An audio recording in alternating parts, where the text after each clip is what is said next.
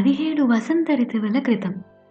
నేను పుట్టాక పదహారవసారి భూమి సూర్యుడి చుట్టూ తిరుగుతున్నప్పుడు.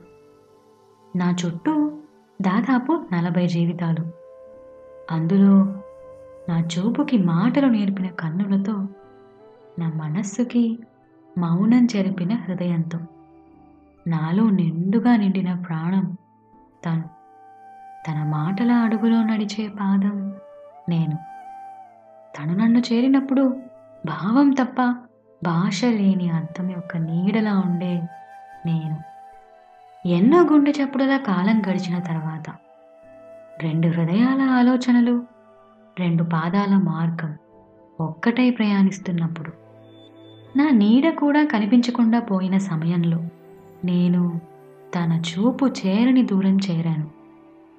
ఎన్నో కనురెప్పల కలయికల తర్వాత నాలోని భయానికి నేను బందీ అయినప్పుడు తన కోరిక మేరకు కనిపించని నా నీడ తన వెనుక తోడై చేరింది అని తెలపడానికి మా ఇద్దరి గురించి తెలియని ఒక జీవితానికి నా పేరును నీరుగా చేసిస్తే గమ్యం చేరేలోపే ఆవిరి చేసి తను పొరపడి బదులిచ్చిన వేడిని తన కొరకై కాచే కన్నీటిని ఆవిరి చేసి బదులుగా తీసుకొచ్చింది.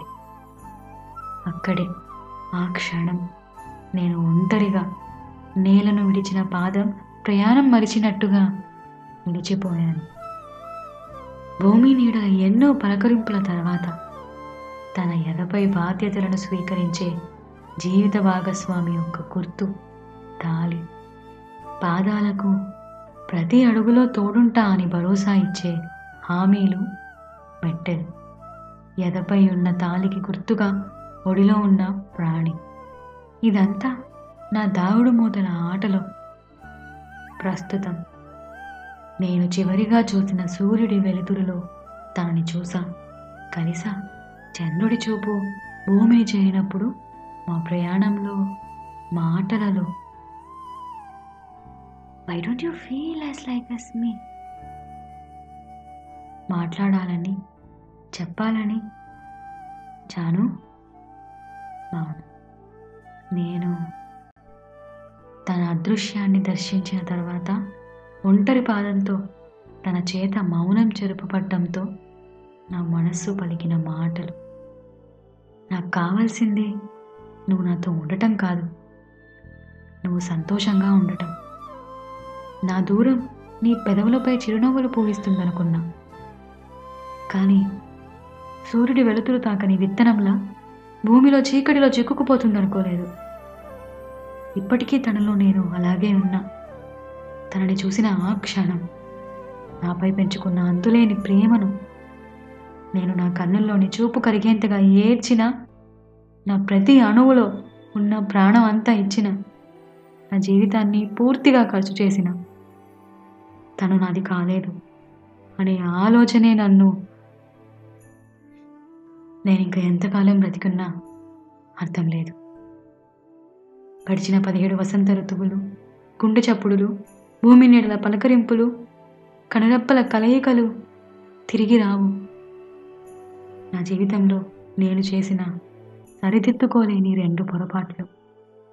మా గురించి తెలియని వారిని మధ్యవర్తిగా ఉపయోగించడం ప్రాణం పెట్టైనా తెచ్చుకోవాల్సిన తనను నా భయానికి నా ప్రాణాన్ని ప్రేమని బందీ చేయడం.